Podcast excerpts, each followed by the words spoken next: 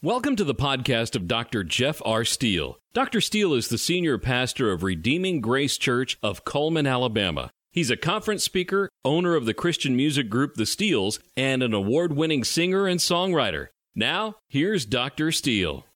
Mark chapter 5 and verse 24 Jesus went, and many people followed him and thronged him. They were close to him, and they stood very many deep in the crowd to get close to him. And a certain woman which had an issue of blood or a blood issue for 12 years and had suffered many things of many physicians and had spent all of her money and got none better but was just growing worse every day.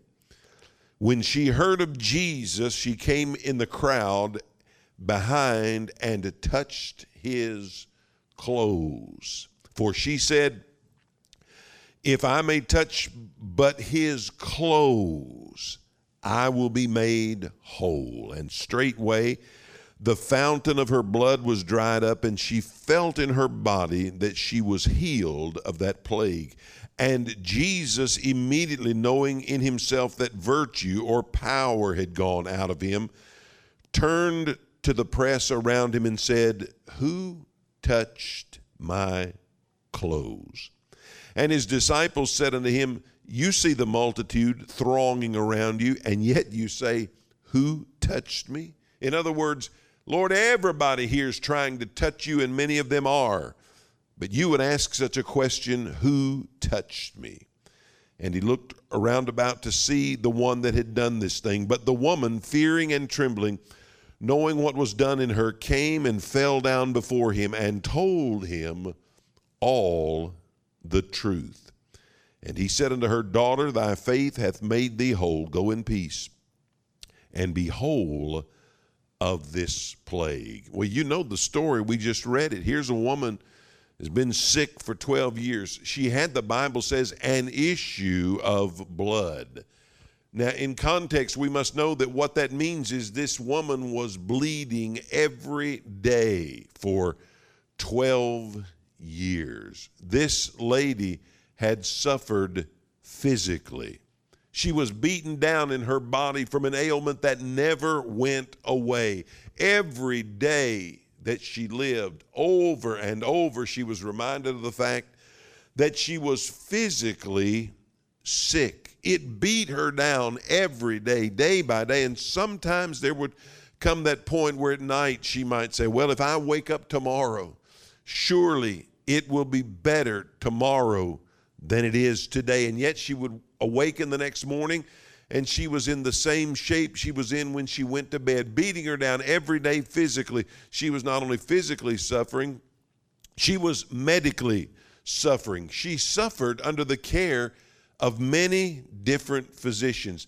Let me explain to you that in this day in which she lived, their medical folks mostly prescribed for them what we now know is nothing more than superstitious non helps. Maybe the weirdest one I ever saw was doctors would tell people with illnesses like this lady if you will walk around with an ear of corn that was taken from the dung of a white donkey, you'll be made well. Folks, how do forgive me, but how do you know what color the donkey was that left that pile behind? How do you know?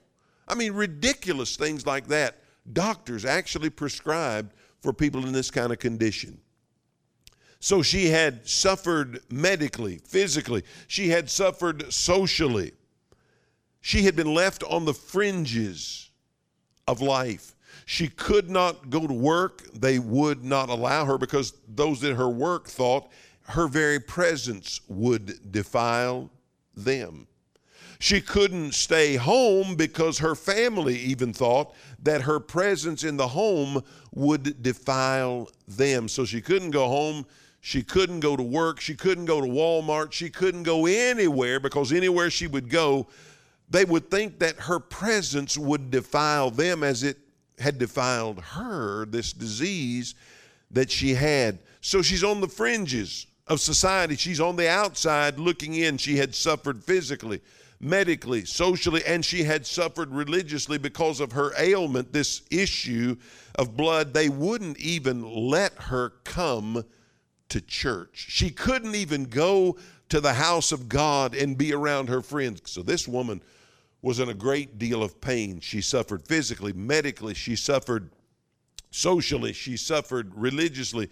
She was in a bad place. And yet, on this day, she made up her mind she was going to crawl and get to Jesus. She said to herself, If I can just get to Jesus, if I can just get in His presence, I know He can make me well. The Bible says when she heard about Jesus, I don't know how she heard about Jesus. I don't know where she heard about Jesus. Maybe she heard the story of the Gadarene demoniac who, in the first part of Mark chapter 5, was released from the demon spirits that were inside of him. Maybe she heard that. Maybe she heard some other person that was as sick as she was on the outskirts of town, on the fringes of society. Maybe she heard it from them that Jesus, the great healer, was coming her way.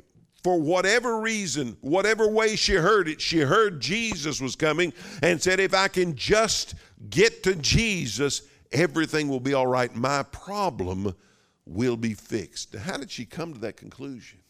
That he could fix what was broken. She came to that conclusion because she believed in her heart something we used to believe in our country. We used to believe it all over the world. She came to the conclusion if I can just get to Jesus because she possessed the ability to believe something in her heart that we used to, but seemingly no longer believe.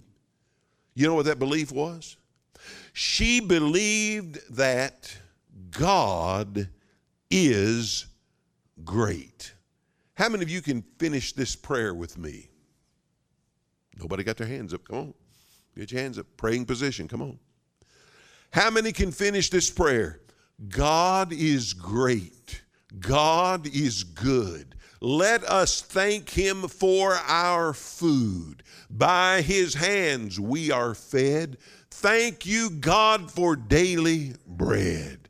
Folks, we used to teach our children that prayer.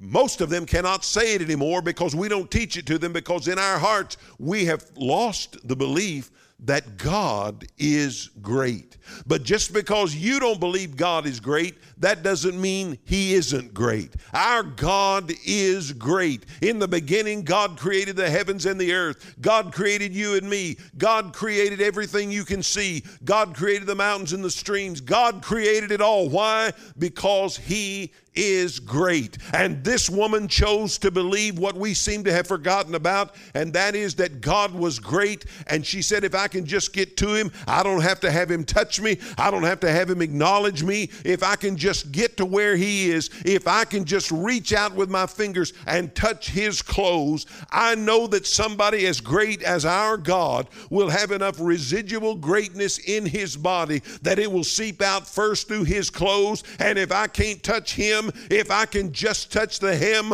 of His garment, I know the residual greatness that exists there will be enough to fix my problems. Oh, that we could get back to the place where we had the innate belief that God was great.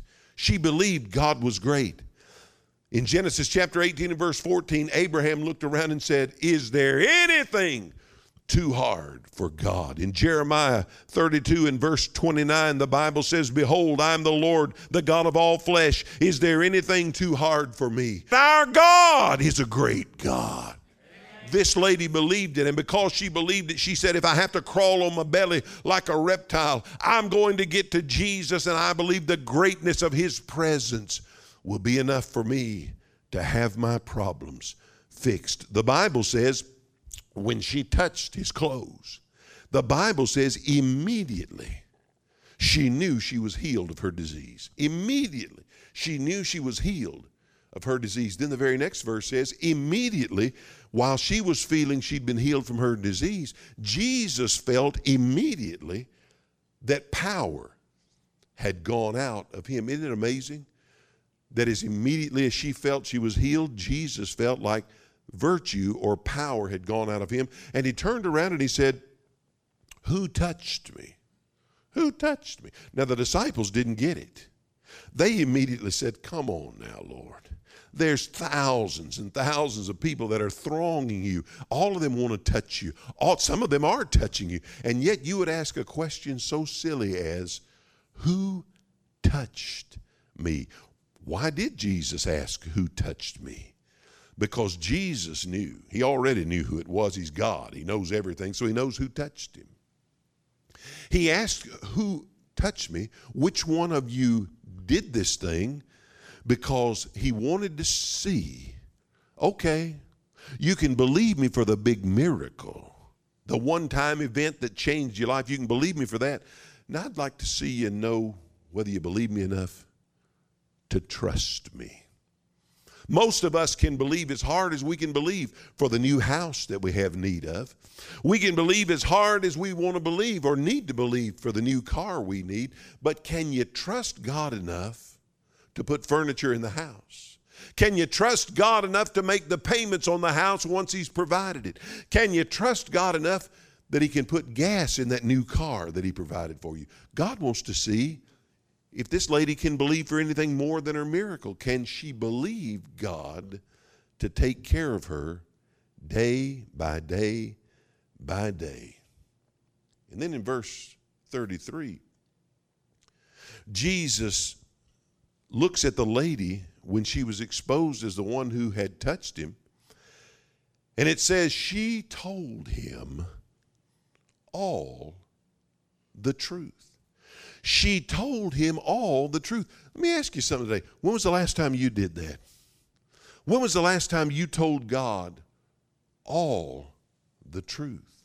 When's the last time you told him about all the truth about the sin in your life? When's the last time you got on your knees before God and said, Oh God, I want to tell you about the thing that is addicting me. I want to tell you about the sin in my life. I don't want to try to convince you that it's just a small, insignificant problem that I have. I want to confess to you it's a sin in my life and I'm losing the battle against sin in my life. How long has it been since you told God all the truth? How long has it been since you told God all the truth about? You know, this lady, it says she had spent all of her money on every doctor in the countryside and she got worse instead of better. When's the last time you told God all the truth about the other doctors you've tried? Some people, when they get in trouble and they're down and their eyes are filled with tears and their, their nights are filled with restlessness, they try other doctors. Some try the doctor of entertainment and it doesn't work. Some go and see Dr. Drugs and it doesn't work. Some try Dr. Alcohol and it doesn't work. When was the last time you confessed to God, I've been to other doctors and they didn't work? You're never going to find another doctor that works like Dr. Jesus because He is the great God and He and He alone can touch your life and fix the broken places that are there. When was the last time you told all the truth to Dr. Jesus? Let me tell you something. You're afraid that He'll somehow cast you out if you tell Him all the truth. Ladies and gentlemen, he already knows the truth. He just wants to see if you'll trust him enough to tell him the truth. When was the last time, like this lady, you told God all the truth? When she told him all the truth, Jesus said, Daughter, your faith has made you whole. Go in peace. Do you know she's the only lady in the Bible, only one, who was ever called daughter?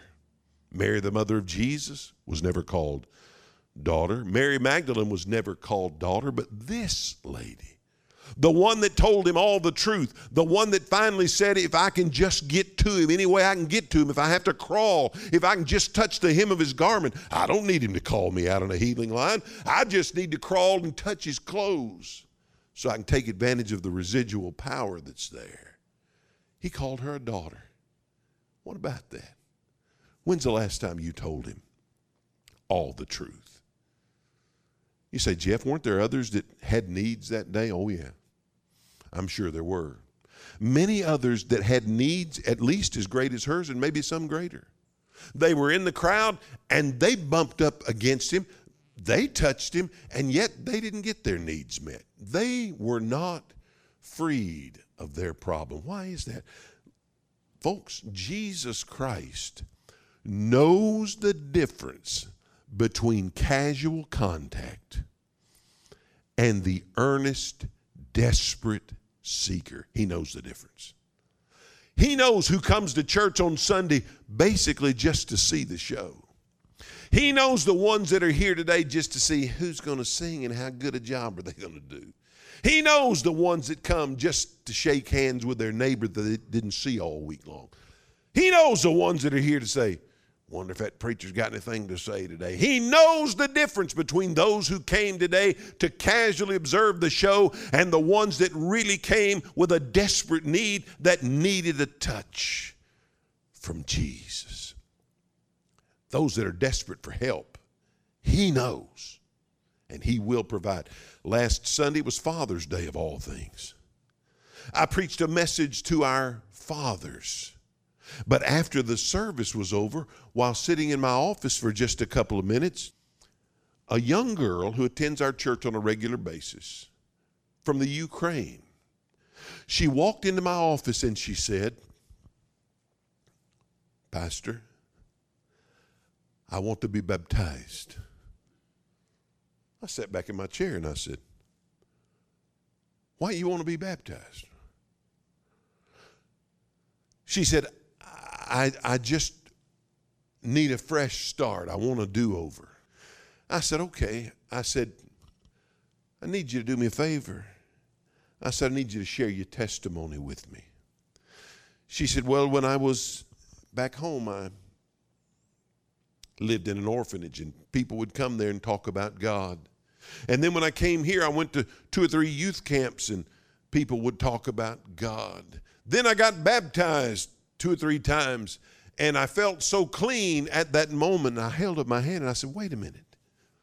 I said, You were raised in orphanages where people would come and talk about God. You went to youth camps and had a good time. You've been under the water and felt good for a minute. I said, Honey, I said, baptism doesn't save anybody. It's just water. It can make you feel cleaner, but it can't do anything for you as far as the power of God is concerned.